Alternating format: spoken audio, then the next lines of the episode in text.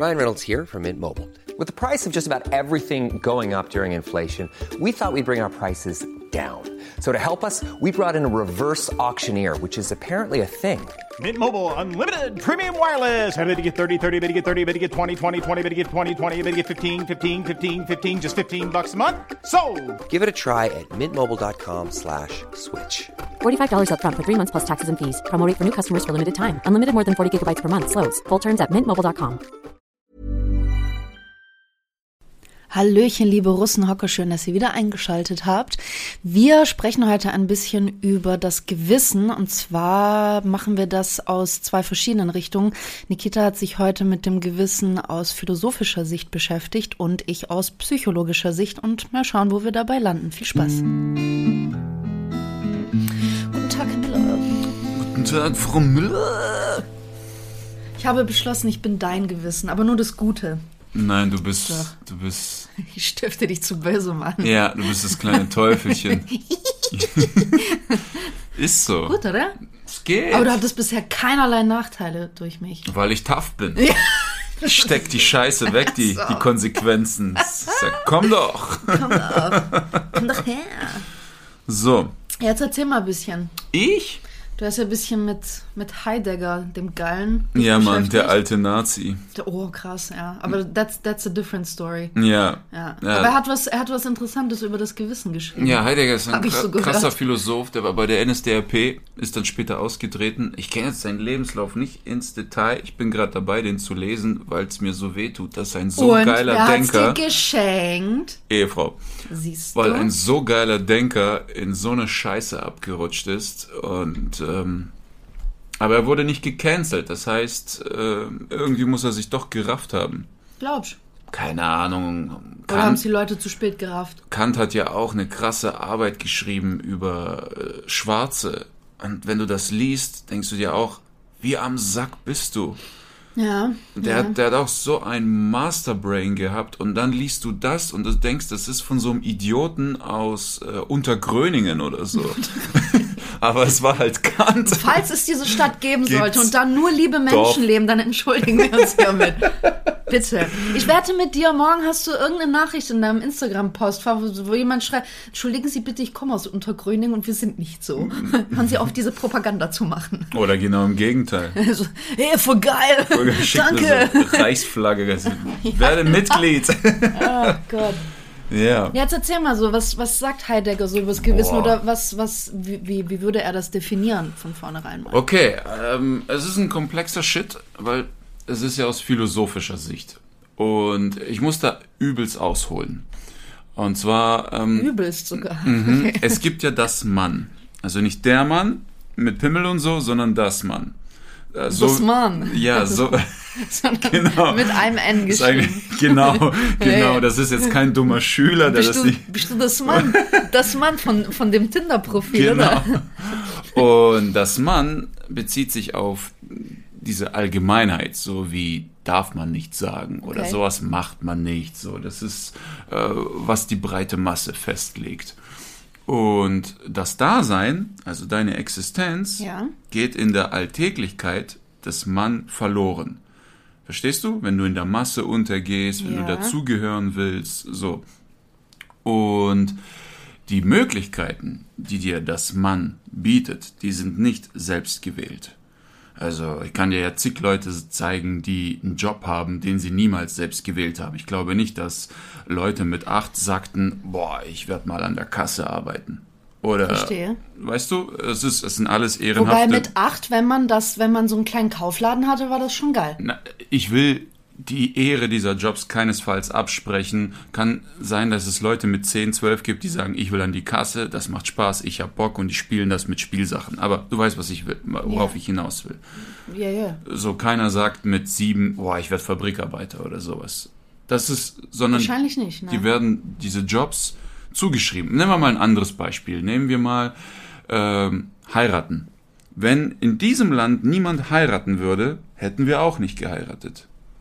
Glaubst du?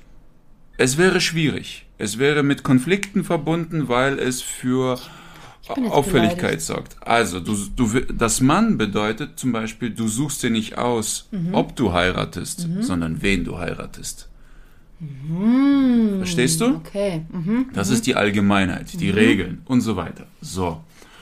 Und erst wenn du anfängst, selbst zu wählen, dann bist du selbst. Also das heißt, wenn in diesem Land niemand heiraten würde und wir trotzdem heiraten, dann ist es schon ein Schritt näher zu uns selbst, weil wir der Masse widersprechen. Dann werden wir ein bisschen krasser. Ja, okay. Ganz genau. Sofern es der richtige Weg ist und kein Ausdruck von Hass oder irgendwas, solange die Motive edel und rein sind. Mhm. Okay? So. Und das Gewissen ist quasi eine Stimme, die dich aus dieser Verfallenheit, aus dieser Gefangenschaft, aus dem Mann herausruft. Aha. Okay? Okay. Also kann man sagen, dass das Mann und das Gewissen so ein bisschen gegeneinander arbeiten? Absolut. Ja, perfekt. Die sind gegeneinander. Oh Gott, bin ich schlau. Du bist der Wahnsinn. Ich hab's richtig gecheckt. Ja, du stichst voll raus. Das Gewissen ist schon voll bei dir. So. Mein Gewissen ist einfach genauso im Sack wie ich. Deswegen funktioniert das. Und dieses Gewissen, das dich ruft, also hier geht's jetzt nicht um das Gewissen, was du jetzt vielleicht nachher erwähnst, was richtig und was falsch ist, was Moral ist und so weiter. Darum geht's jetzt nicht. Ich erkläre hier eine ganz andere Form von Gewissen. Verstehe. Eine ganz andere Form. So, dieser Ruf des Gewissens kann nervig sein und dann fangen wir an, dieses Gewissen zu ersticken. Durch Drogen, durch Fernsehen, Konsum, Fresssucht, was auch immer. Das ist schon etwas, was drücken kann, ne? Was einen so ziemlich innerlich so drückt. Wie genau, gesagt. Und jetzt... Dieser Druck, der da entsteht, dieser Ruf des Gewissens, enthält keine Worte, keine Inhalte, keine Infos, es ist Schweigen. Dieser Ruf des Gewissens wird durch Schweigen ausgedrückt.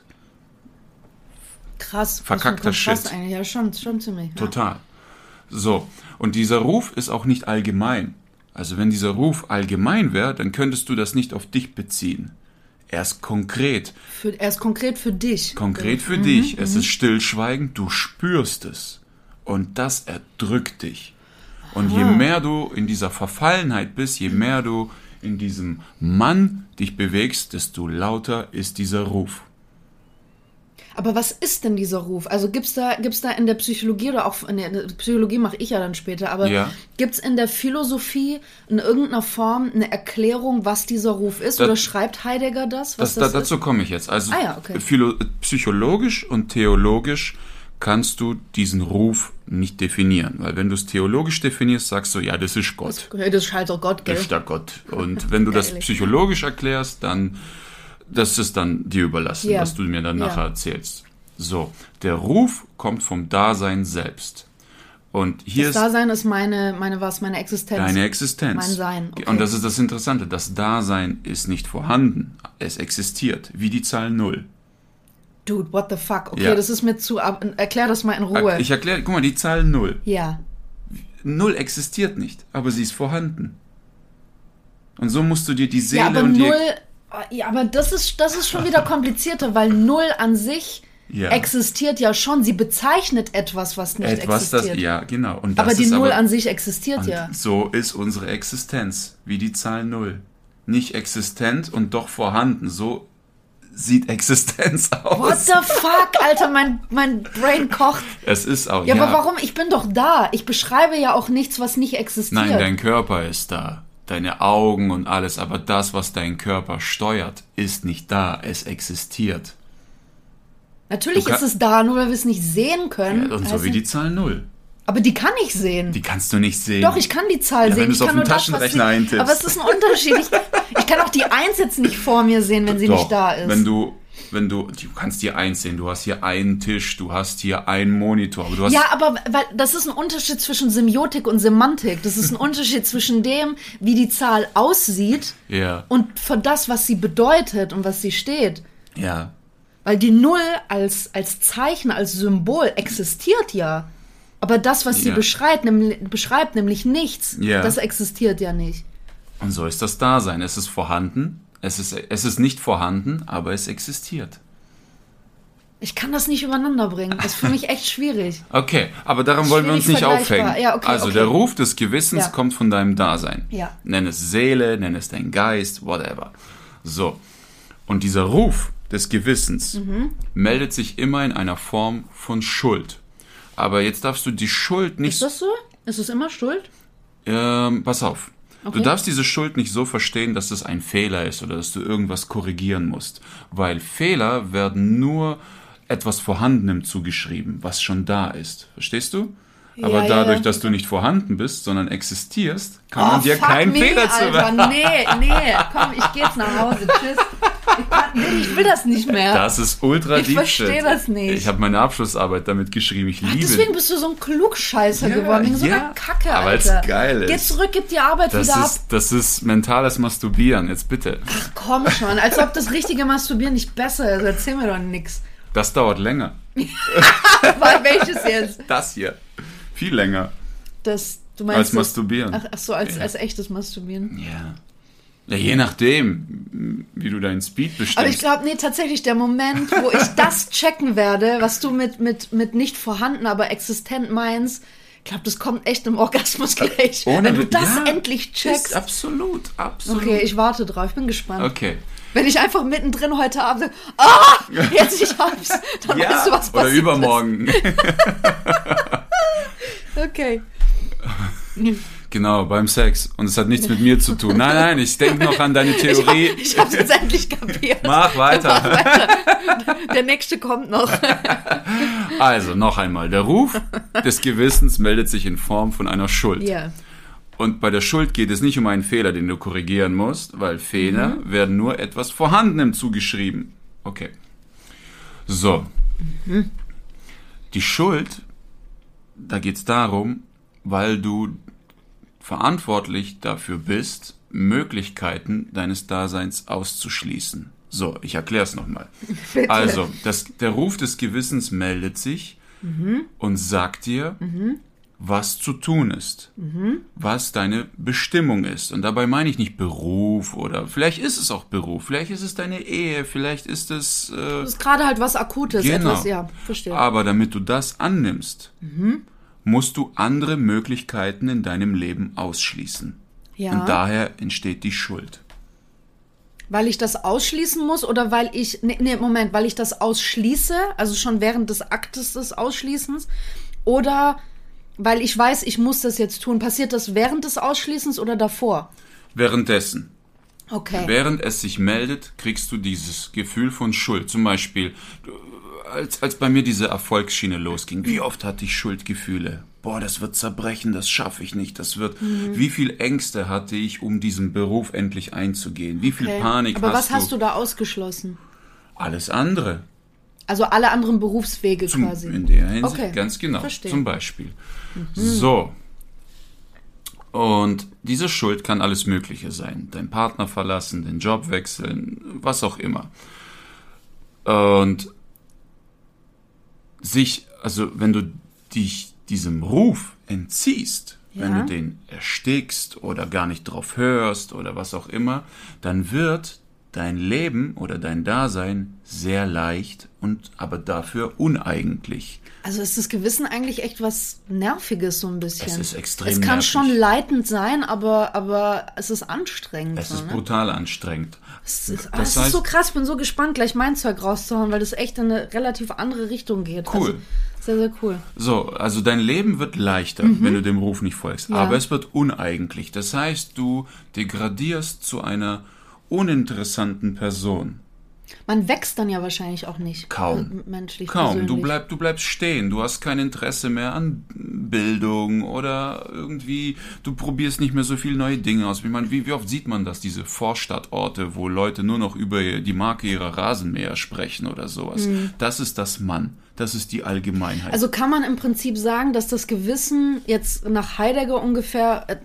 In meiner Sprache zusammengefasst, sodass ich es auch checke, ist das Gewissen etwas, das anstrengt, also Anstrengung und vielleicht auch ein wie soll ich sagen, nicht genervt sein, aber zumindest viel Arbeit verursacht, gleichzeitig aber etwas ist, an dem wir uns reiben müssen, schön verdeutlicht auch durch dieses Bild von einem Diamanten, ne? Erst durch Druck und alles entsteht ein Diamant, das heißt erst mit etwas, an dem ich mich reiben kann und das mich bedrückt quasi, wie die Schuld vom Gewissen, kann ich überhaupt erst wachsen, wenn ich dem auf einmal überlegen bin. Ganz genau. Mhm. Jetzt kommen aber die Nachteile dieses Gewissens noch dazu. Das war schon nachteilig genug. Nein, es wird noch schlimmer. Okay. Deswegen folgen ja auch viele Menschen nicht ihrem Weg. Deswegen sind diese erfolgreichen und diese starken Leute oder die glücklich verheiratet sind, so in der Unterzahl. Mhm. Weil durch den Ruf dieses Gewissens hast du permanent diese Schuldgefühle, weil du bewusst Verantwortung übernimmst für dein Dasein. Ja. So, jetzt ist die Sache, du wirst dir deiner Endlichkeit bewusst. Wenn du in der Allgemeinheit lebst, du bist dir nicht dessen bewusst, dass du stirbst. Du weißt es, aber es hat keinen Zugang zu dir. Und wenn du es doch irgendwie zulässt, dann sagt die Allgemeinheit, sowas darf man nicht sagen. Man redet nicht über den Tod. Mhm. Wie viele Leute haben mir im Comedy gesagt, red nicht über den Tod auf der Bühne, das geht gar nicht, die Leute steigen sofort aus. Mhm. Weißt du, das Mann entzieht sich der Endlichkeit. Aber die Endlichkeit ist wichtig, weil durch die Endlichkeit entsteht Moral und Bedingungen und so weiter. Mein Kopf raucht einfach aber so. Kannst du mir noch folgen? Ja, schon, aber ich muss mich so anstrengen. Ja, und der Gedanke daran, dass ich gleich noch eine halbe Stunde lang meinen halben Vortrag hier labern muss. Ich bin echt müde. Ich muss kurz einen Schluck Wasser trinken. Ja, Schluck Wasser. Also, die Endlichkeit sorgt für Moral und Bedingungen. Ja. Verstehst du? Nein, ich verstehe diesen Zusammenhang nicht, wie du gerade von diesen Schuldgefühlen zur Endlichkeit, die dir bewusst wird, kommst. Ich verstehe die Überleitung. Also nicht. Noch einmal. Ja. Wenn du dem Ruf des Gewissens folgst, dann entstehen Schuldgefühle, weil du bewusst Verantwortung für dein Dasein übernimmst. Ja, und andere Dinge ausschließt. Wenn du bewusst Verantwortung übernimmst für dein Dasein, dann erkennst du die Endlichkeit. Aber warum? Weil du bewusst lebst, erkennst du, dass du sterben wirst. Aha, das heißt, dem Ruf zu folgen führt auch zu mehr Bewusstheit im Leben. Ganz genau. Das habe ich nicht verstanden. Und du hast permanent den Tod vor Augen. Okay. Du hast permanent den Tod vor Augen. Weil die Endlichkeit zu erkennen, dass dein Leben nicht unendlich geht, ist wichtig, weil dadurch lernst du, was Moral ist. Wir sind nur deswegen moralisch, weil wir nicht unsterblich sind. Sonst wird das nicht funktionieren. So? Ja, wenn du unsterblich bist, warum willst du moralisch agieren? Wozu? Was hast du davon? Endlichkeit ist die Bedingung für Moral. Weiß ich nicht. Also, das wäre wahrscheinlich nochmal eine andere Folge wert. Aber wenn du sagst, dass viele Leute, die jetzt nicht diesem Ruf folgen, sondern sich dann oft irgendwie ablenken lassen, sei es von Drogen, sei es von der Masse, wie auch immer es ist, dass die keine Moral haben oder eine geringere, weiß ich nicht. Okay. Schwierig. Überspringen wir das, wir machen hier ein neues Fass auf. Ja, okay. Also kurz zusammengefasst. Das Gewissen ist die innere Stimme, die uns schweigend dazu aufruft, selbst zu sein. Selbst zu sein, ja. Genau, das heißt, eigene Möglichkeiten wahrnehmen und Verantwortung dafür tragen. Okay? Mhm. So, jetzt. Der Nachteil ist, du hast permanent die Schuld und permanent mit Angstzuständen zu kämpfen und permanent deine Endlichkeit vor Augen, der Tod.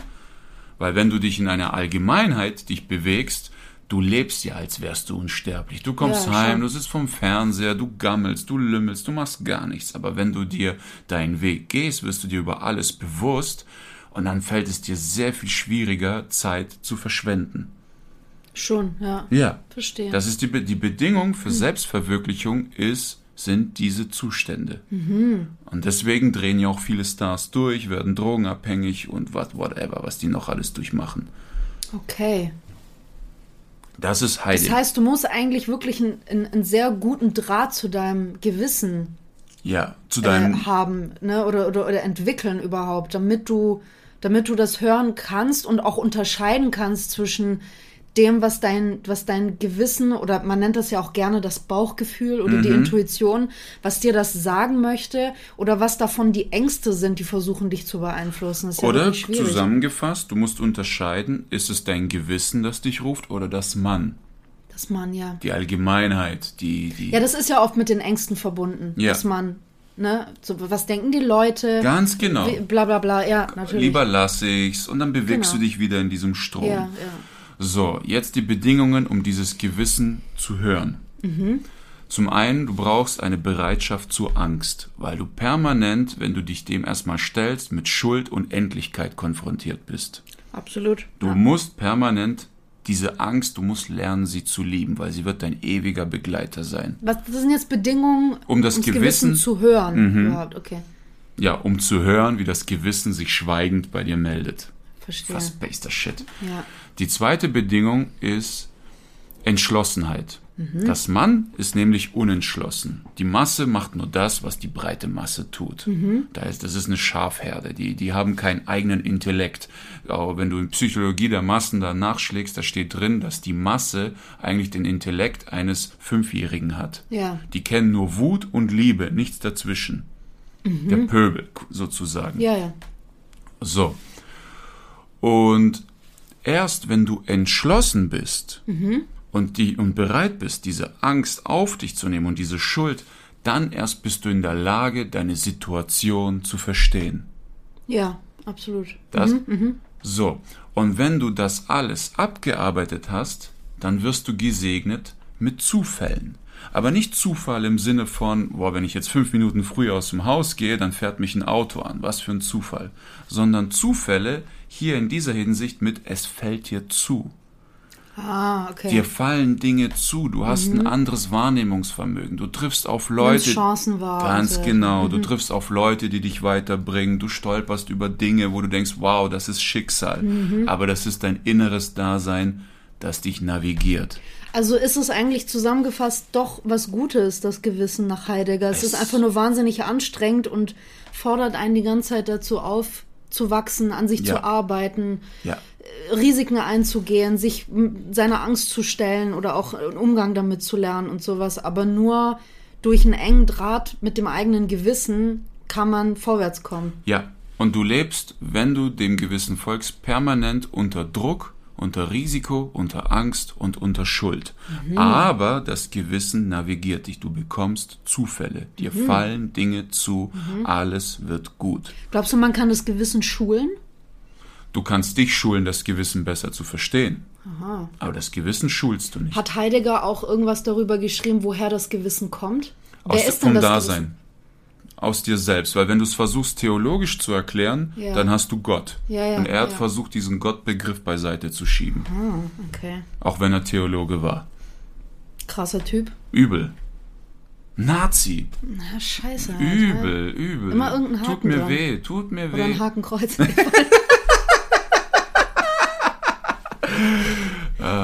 Ja. Das... war meine Definition. An der Sache ist doch irgendwo ein Hakenkreuz. Das ist meine Definition von Gewissen. Nein, nicht deine, die von Heidegger. Unsere. Deine, unsere. Doch Heidi und ich, das haben wir zusammengeschrieben. Martin, bitte. Heißt der Martin? Martin. Das ist krass, ich kenne nur als Heidegger einfach. Ich wusste nicht, dass er einen Vornamen hat. Nein, genau, Heidi. Einfach Heidegger. Heidi, der kleine Nazi. Heidi, du Nazi-Keule. Ich muss, bevor ich anfange... Ich weiß, dass du das Buch gelesen hast. Wie spricht man seinen Nachnamen? Solschenizyn. Solschenizyn. Mhm. Okay. Ich fange nämlich an mit einem Zitat. Okay. Das ist nämlich ein komplett anderer Ansatz, den du hast. Und zwar Alexander Solschenizyn. Solschenizyn. Genau, der. Der hat nämlich das Buch geschrieben, der Archipel Gulag. Mhm. So. Das Buch wurde ja eine Zeit lang auch verboten, wurde nicht mehr gedruckt und so weiter, weil er halt das sowjetische Regime... nicht nur aufgedeckt hat, sondern eigentlich in seinem Dasein total, nicht degradiert hat, aber einfach viel kleiner und unbedeutender oder nicht unbedeutender, aber so ein bisschen den Ruf zerschmettert hat damit. So. Mhm. Und er hat nämlich, und das ist im Zusammenhang mit dem Gewissen sehr interessant, er hat nämlich in diesem Buch, das du auch gelesen hast, geschrieben, aber der Strich, der das Gute vom Bösen trennt, durchkreuzt das Herz eines jeden Menschen. Und wer mag von seinem Herzen ein Stück vernichten? Es ist halt immer etwas, das Gewissen ist, also im Endeffekt sagt er ja, dass das Gewissen ja immer etwas ist, was aus uns agiert und immer, wenn wir nach dem Gewissen handeln, geben wir auch ein Stück von uns auf. Und wir müssen aufpassen, was es davon ist. Und konkret ausgedrückt, jetzt auch in Bezug auf sein Buch, will er sagen, dass nicht nur das Regime der Sowjetunion eben für die dortigen Zustände verantwortlich war, sondern auch die ganzen, sondern jeder Einzelne im Prinzip. Die Wärter und die ganzen, ne? Auch alle, die in irgendeiner Form dazu beigetragen haben und entgegen ihres Gewissens gehandelt haben und auch noch verleugnet haben, dass sie zu diesen Zuständen beigetragen haben. Mhm. Das ist im Endeffekt so.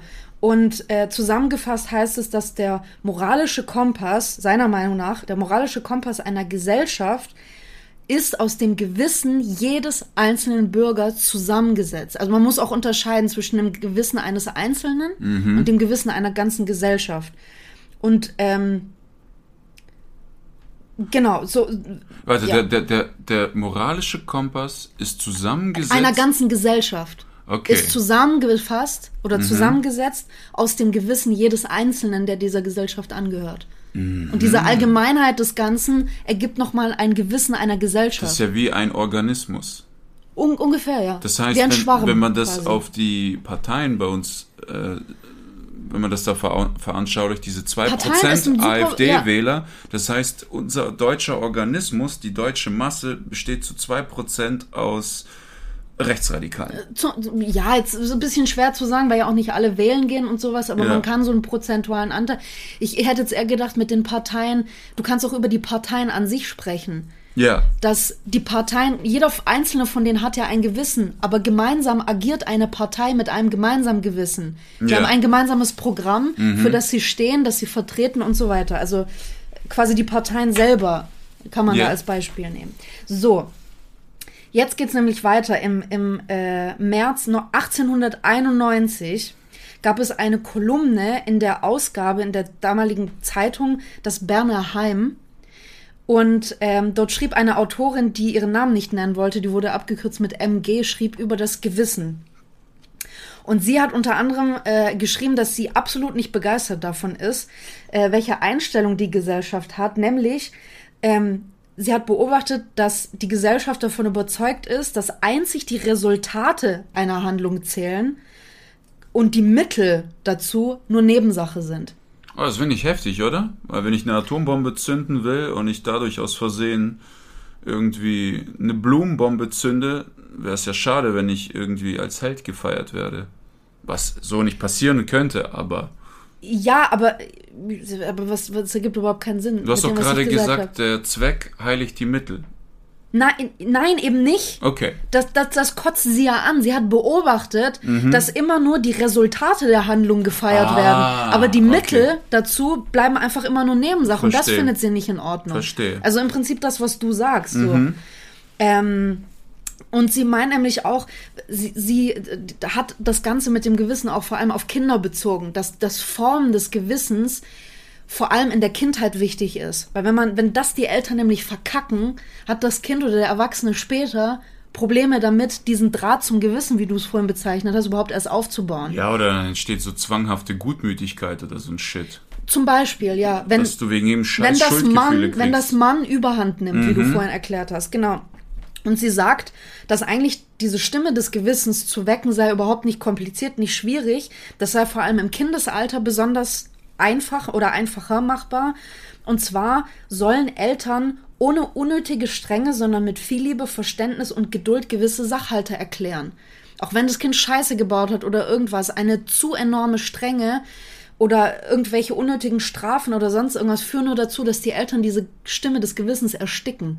Mhm. Und in dem Fall, so wie du das erklärt hast, wird das Mann gefördert. Mhm. Wenn Eltern aber wirklich erklären können und einen Sachverhalt für ein Kind logisch erklären und das mit Verständnis, mit Liebe, mit auch, ja, wie sagt man, mit Empathie dem Kind entgegenbringen können, dann kann das Kind schon in einem frühen Alter sein eigenes Gewissen schulen. Weil diese ganze Moral spielt ja da schon mit rein. So. Und jetzt ist es in Bezug, weil ich habe, als du mir vor 2 Wochen da angekündigt hast, dass wir heute über Gewissen reden, das Erste, was mir dazu eingefallen ist, oder die erste Assoziation, die ich hatte, war Pinocchio. Ja, mit der Nase, oder? Nein, Jiminy Cricket. Ach, richtig. Jiminy Cricket, die kleine Grille, stimmt, wurde nämlich in der Nacht, als die Fee, ich gehe jetzt von Pinocchio von Disney, den alten Film da aus, nicht der neue, der jetzt gerade auf Netflix läuft, der übrigens sehr toll ist, können wir absolut empfehlen, oder irgendwelche anderen Verfilmungen oder auch die geschriebene Geschichte, ich rede von der Disney-Version. Ja. In der Nacht, als die Fee kam, um Pinocchio zum Leben zu erwecken, hat sie Jiminy Cricket die Aufgabe gegeben, als das Gewissen von Pinocchio zu agieren.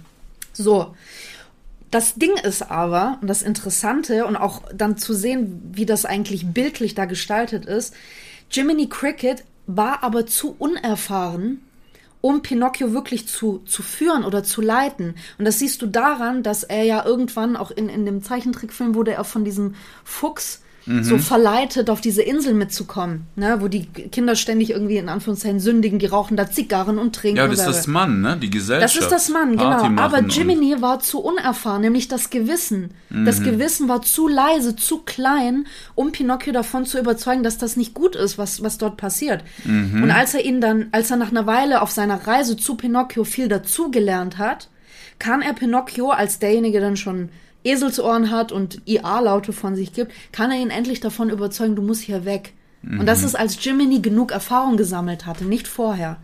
Boah, warte, das ist ja metaphorisch ein krasser Scheiß. Total, aber pass auf, es geht ja noch weiter. Okay. Am Anfang, also als Pinocchio dann überzeugt ist, dass er dort weg muss, sind die beiden gemeinsam noch total verängstigt bei dem Gedanken, von dieser Insel zu fliehen. Aber die Angst vor den Konsequenzen, wenn sie sich nicht von diesem Leben voller, keine Ahnung, Sünde und sinnfreier Vergnügen loslösen und Verantwortung für ihr Handeln übernehmen, ist viel, viel größer.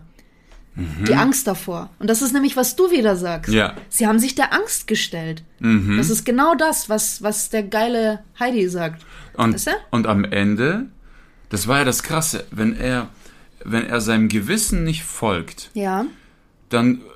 Der hat ja am Ende Eselsohren. Ja. Er ist ein Holzkopf, er ist eine Puppe. Ja. Also er ist weit weg von seinem eigentlichen Selbst. Und je mehr er selbst wird, wird er zu einem richtigen Jungen. Je weniger er Bullshit redet, je weniger er lügt, je mehr er auf sein Gewissen hört, desto mehr wird er zu sich zu einem wahren Ich. Und wird zum richtigen Jungen. Ja, genau. Krass. Und nämlich dann, als sie fliehen, helfen sie sich gegenseitig, Jiminy Cricket und Pinocchio, auf dem richtigen Pfad zu bleiben. Das ist nämlich genau das, wenn du verstehst, wie eng du mit deinem Gewissen zusammenarbeiten sollst, wenn du ihm zuhörst, wenn du lernst, deinem Gewissen zuzuhören, dann kommst du nämlich wohin? Zu deinem Selbst.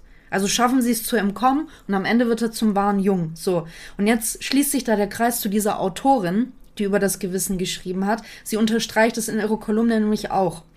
Sie sagt, wer sein Gewissen verstauben lässt, bis es seinen Zweck nicht mehr erfüllt, läuft Gefahr, seinen Weg und damit seine Existenz als eigenständiges Individuum zu verlieren.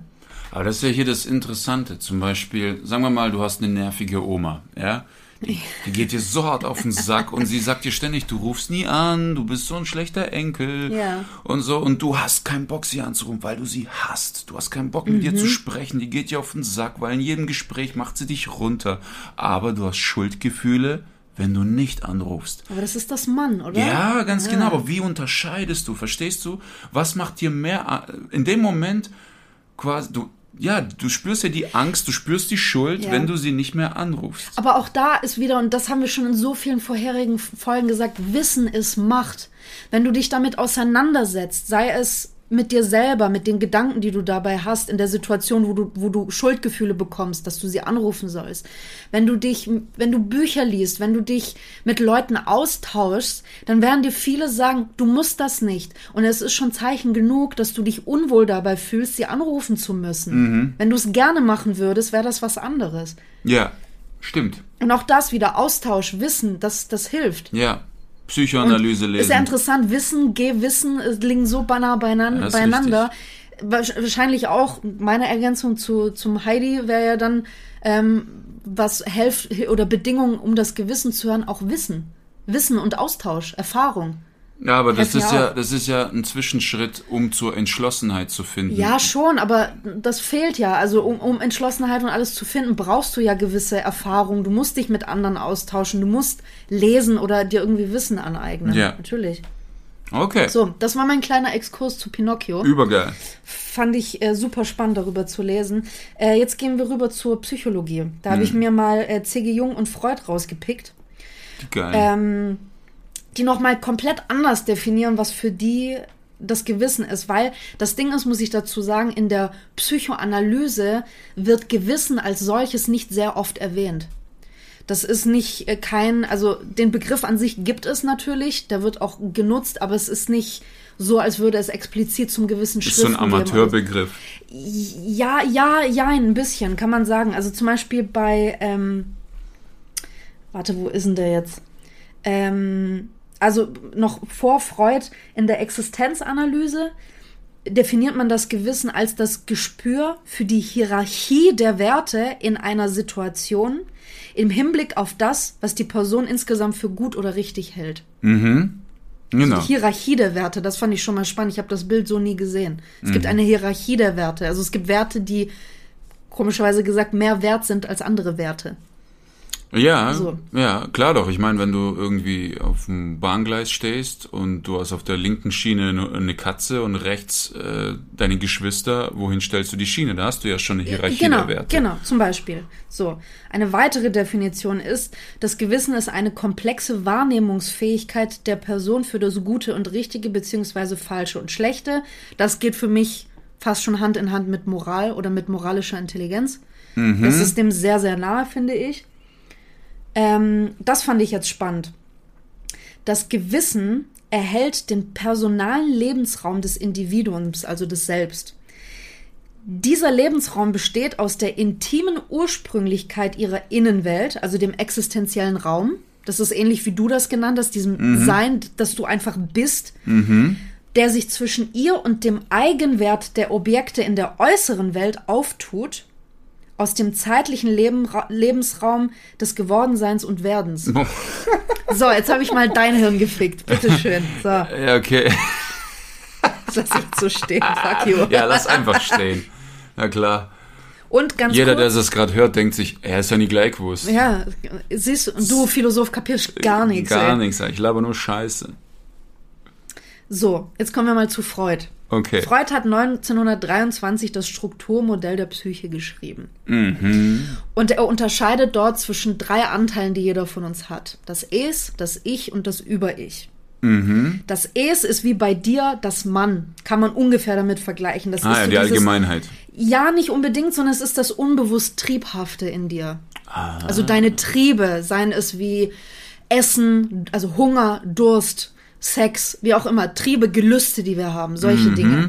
Dann gibt es das Über-Ich, das quasi das Es hemmt. Das Über-Ich wurde uns von unseren Eltern gegeben. Mhm. Von autoritären Personen in unserem Leben. Das ist schon mehr das Mann. Das ist schon eher das Mann, genau. Und dann gibt es noch das eigentliche Ich. Das bist du selber, deine Existenz, dein Dasein, wie du das vorhin auch bezeichnet hast. So, also Freud sagt nämlich, das unbewusst triebhafte Ich wird in seinen Äußerungen nämlich durch das Über-Ich hemmend kontrolliert, so wie ich das gerade gesagt habe. Also fungiert da schon das Über-Ich quasi als Gewissen. Dabei wird das Über-Ich verstanden als eine Verinnerlichung der elterlichen und gesellschaftlichen Autorität, also wie das Mann, wodurch sich das Gewissen herausbildet. Daraus entsteht das Gewissen. Es veranlasst nämlich das Kind, gesellschaftlich übliche oder erwartete Verhaltensweisen und Erwartungen einzuhalten. Jetzt kommt das reife Ich. Das ist das, was du bist und was du über die Zeit entwickelt hast. Das reife Ich, also die individuelle Persönlichkeit, mit ihren aus Erfahrung gewonnenen, bewussten Wertsetzungen, bildet sich in der Auseinandersetzung des Menschen mit seiner gesellschaftlichen Umwelt und durch Überwindung des Anforderungen des Über-Ichs zusammen. Also das Ich ist die Summe deiner Erfahrungen. Richtig, aber in Kombination mit der Überwindung des Über-Ichs, also im Prinzip gesagt mit der Überwindung deiner Eltern. Oh, aber das ist ja genau das, was ich schon sagte. Wenn du deinem Gewissen folgst, findest du zu dir selbst. Das ist das Ich. Genau, aber trotzdem, du musst deine Eltern überwinden. Das, was deine Eltern dir auferlegt haben, das schließt ja auch wieder zu dieser Kolumne, die ich vorhin genannt habe. Dass die Eltern, ne, wenn die dir mit einer gewissen Fürsorge und so weiter das beigebracht haben, dann hast du auch einen guten Draht zu deinem Gewissen. Wenn sie das nicht getan haben, wie das bei sehr vielen leider der Fall ist, dann entsteht ein Gewissen, dem du nicht hundertprozentig vertrauen kannst und das ja eher dem Mann, wie du das bezeichnet hast, gleicht und nicht dem eigentlichen Gewissen, auf das du hören sollst. Und erst, wenn du das überwunden hast, hast du dein reifes Ich. Also du musst dein Es unter Kontrolle halten und du musst dein Über-Ich überwinden. Erst dann formt sich bei dir ein gesundes Gewissen. Das Gleiche. Es ist sehr ähnlich. Nur halt anders erklärt. Genau. Okay. So, jetzt gibt's noch C.G. Jung. Der Geile. Er hat gesagt, also für ihn ist... Das ist der Schüler von Freud. Genau, also seine Theorien kommen so aus Ende der 50er ungefähr. Mhm. Er sagt, oder nach ihm ist das Gewissen ein unbewusster, autonomer Komplex der menschlichen Psyche, der sich gegebenenfalls auch gegen die bewusste Absicht des Individuums durchsetzt. Mhm, mhm. Klar doch. Das finde ich spannend, weil das setzt ja noch eins oben drauf. Ja. Im Prinzip. Schon. Und das ist ja auch da, wo im Prinzip die Angst entsteht und Schuld, wie du das genannt hast. Genau da, finde ich. Ja, voll. Setzt sich nicht immer durch, aber ja, wenn das Mann zu viel Einfluss auf dich hat, ja, zum Beispiel in den Krieg ziehen oder so, ja, diese Schuldgefühle, die wir eingedrückt haben. Dazu komme ich gleich noch. Früher haben ja Leute Selbstmord begangen, wenn sie ausgemustert wurden. Darüber spreche ich gleich noch. Okay. Ganz kurz, C.G. Jung unterscheidet auch noch zwischen zwei Arten des Gewissens. Mhm. Geht auch wieder in die ähnliche Richtung wie bei Heidegger. Es gibt für ihn das sittlich-moralische Gewissen und das ethische Gewissen. Das sittlich-moralische nach ihm richtet sich nach den Wertvorstellungen und Glaubenssätzen einer Gesellschaft, also das Mann, wie bei Heidegger. Die ethische Form tritt dort auf, wo zwei moralische Forderungen oder Handlungsweisen gleichberechtigt nebeneinander stehen und das Individuum in eine Pflichtkollision treiben. Und da sind wir auch wieder bei Heidegger. Das ist nämlich genau der Moment, wo du sagst, wenn ich mich für eines entscheide, muss ich die anderen Dinge aufgeben. Ja, und dann hast du diese Schuldgefühle. Genau, und das ist jetzt nur aus psychologischer Sicht. Und diese Angst und so weiter. So, da sind jetzt mal so zwei Ansätze von zwei Psychoanalytikern gewesen. Mhm. Jetzt habe ich mich mal einfach aus Interesse noch mit Schizophrenie beschäftigt. Oh, was passiert eigentlich bei Schizophrenie oder bei einer schizophrenen Psychose? Viele, die Schizophrenie haben, die hören haben sehr laute Stimmen im Kopf oder hören die sogar richtig. Andere hören die natürlich nicht. Ja, das ist ein Marktplatz, ne? Man weiß ja nicht, wer davon das Gewissen ist. So, genau, das ist der springende Punkt. Wie können die das nämlich unterscheiden? Ich habe leider nichts dazu gefunden. Es gibt auch nicht wirklich wissenschaftliche Arbeiten dazu, ob erkrankte Schizophrene ein Gewissen haben, ob man das noch so unterscheiden kann oder nicht. Aber ich habe einen Artikel gefunden, wo ein Versuch durchgeführt wurde von Neurologen. Und zwar haben die 100 schizophrene Personen rausgepickt, interessanterweise aus verschiedenen Teilen der Welt. Und was dabei rausgekommen ist, fand ich sehr, sehr spannend. Nämlich die Versuchspersonen, die aus der westlichen Welt kamen, da waren die Leute hauptsächlich aus den USA, die haben gesagt, ihr Gewissen oder die Stimmen im Kopf, die sagen ihnen häufig Böses. Und bei Leuten, die zum Beispiel aus Indien kamen oder aus afrikanischen Ländern wie Ghana, bei denen war die Stimme, trotz dass die als schizophren diagnostiziert wurden, waren die Stimmen freundlich bis sogar göttlich. Mhm. Oder waren auch teilweise wie so ein elterlicher Rat oder hatten die Stimmen von Verwandten. Und das Krasse dabei ist, sie sahen diese Erkrankung, diese Schizophrenie, sahen die eher als angenehm, also gar nicht als problematisch und haben sogar eine gute Beziehung zu der Stimme aufgebaut. Das heißt, würdest du mit Verstorbenen sprechen oder so? So ungefähr. Und die konnten auch zu und haben gesagt, ja, die Stimme hört sich an wie meine Tante. Zum Beispiel. Verstorbene Tante? Oder? Das wurde dort drin nicht erwähnt. Okay. Nein, das weiß ich nicht. Zum Beispiel es war von den 100 Personen waren 20 Amerikaner. Und die haben die meisten davon gesagt, dass die Stimmen böse sind. Sie fordern die immer zu grausamen Taten auf, wie zum Beispiel einem anderen das Auge auszustechen oder sie rufen zum Krieg auf. Mhm. Und bei denen interessanterweise konnten sie nicht bestimmen, wer da spricht. Sie konnten die Stimme nicht erkennen. Krass. Oder irgendwann. Das finde ich interessant, dass Schizophrenie oder die Stimmen, die jemand im Kopf hört, auch kulturell bedingt sind. haben die damit eigentlich belegt und rausgefunden. Und das könnte auch zum Beispiel in Zukunft, wenn man schizophrene Patienten behandeln möchte, ist das ein sehr guter Behandlungsansatz, weil man dann sagt, wenn dann was in der westlichen Welt fehlt, was könnte man denn machen, um hier zum Beispiel in Europa, in den USA, wie auch immer, Patienten zu behandeln? Das heißt, die Stimmen nicht zum Schweigen zu bringen, sondern... Nee, sondern die eigentlich so ein bisschen umzupolen. Ins Positive, genau. Ja, umzupolen. Aber das ist... Glaubst du, also das können wir ja mal drüber diskutieren, glaubst du... Du kannst für dich klar, also wir beide sind jetzt zum Beispiel nicht mit Schizophrenie oder sonstigem irgendwie diagnostiziert, kannst du für dich klar unterscheiden, wann dein Gewissen spricht und wann irgendwie die Angst oder so ein gesellschaftlicher Druck aus dir spricht? Boah. Weil bei mir war das echt ein unfassbar langer Prozess. Ja, bei mir auch. Und hatte auch mit der Loslösung meiner Eltern zu tun. Also was bei mir zum Beispiel hilft, ist Gehirnhälften synchronisieren. Die liegende 8. Ja, die liegende 8, deswegen ich habe das auf meinem Handgelenk tätowiert. Du zeichnest die liegende 8, das ist das Unendlichkeitszeichen, und du musst, also am einfachsten ist, wenn du das zeichnest. Ja. Und auch dich beim Zeichnen beobachtest, das heißt nicht Fernsehen und nebenbei die Hand kreisen. Ja, sich drauf konzentrieren. Genau, und irgendwann, wenn du das oft genug gemacht hast, das machst du, keine Ahnung, 30 Sekunden am Tag. Oh, ich mache das mittlerweile im Kopf, und immer, wenn ich mir eine Frage stelle oder ich irgendwie Zugang zur Intuition brauche, und ich bin durcheinander, dann mache ich diese liegende 8 im Kopf für 20, 30 Sekunden. Und dann fällt schon sehr viel Ballast ab. Ja, es ist tatsächlich ein neurologischer Prozess, der da passiert. Deine Gehirnhälften synchronisieren sich, weil du diese liegende 8 quasi immer wieder mit deinen Augen verfolgst, diese Linien. Und dort, wo du merkst, dass diese Linie stockt, wo du es schwerer hast, also du machst diese liegende 8 so oft, bis sie flüssig läuft. Also mit machen meinst du, du verfolgst sie mit dem Auge. Du zeichnest die auf ein Blatt Papier auf und kannst sie zum Beispiel immer mit dem Finger nachfahren, aber guckst sie dabei immer an. Du kannst auch mit dem Finger in der Luft die liegende 8, kannst du auch. Mir hilft das tatsächlich, wenn ich irgendwie auch Auftritte oder kurz vor Situationen stehe, vor denen ich wahnsinnig aufgeregt bin und nervös bin. Ich habe mir das auf mein Handgelenk tätowiert deswegen, damit ich das immer mit meinen Augen verfolgen kann. Und durch diese, wie du sagst, Synchronisierung der beiden Gehirnhälften, das schüttet Serotonin aus, das beruhigt dich. Ja, und da fällt echt viel Zeug runter, und dann bleiben nur noch so die wesentlichsten Punkte, und dann bin ich für die nächsten, manchmal sind es Minuten, manchmal sind es Stunden, dann bin ich objektiv. Ja.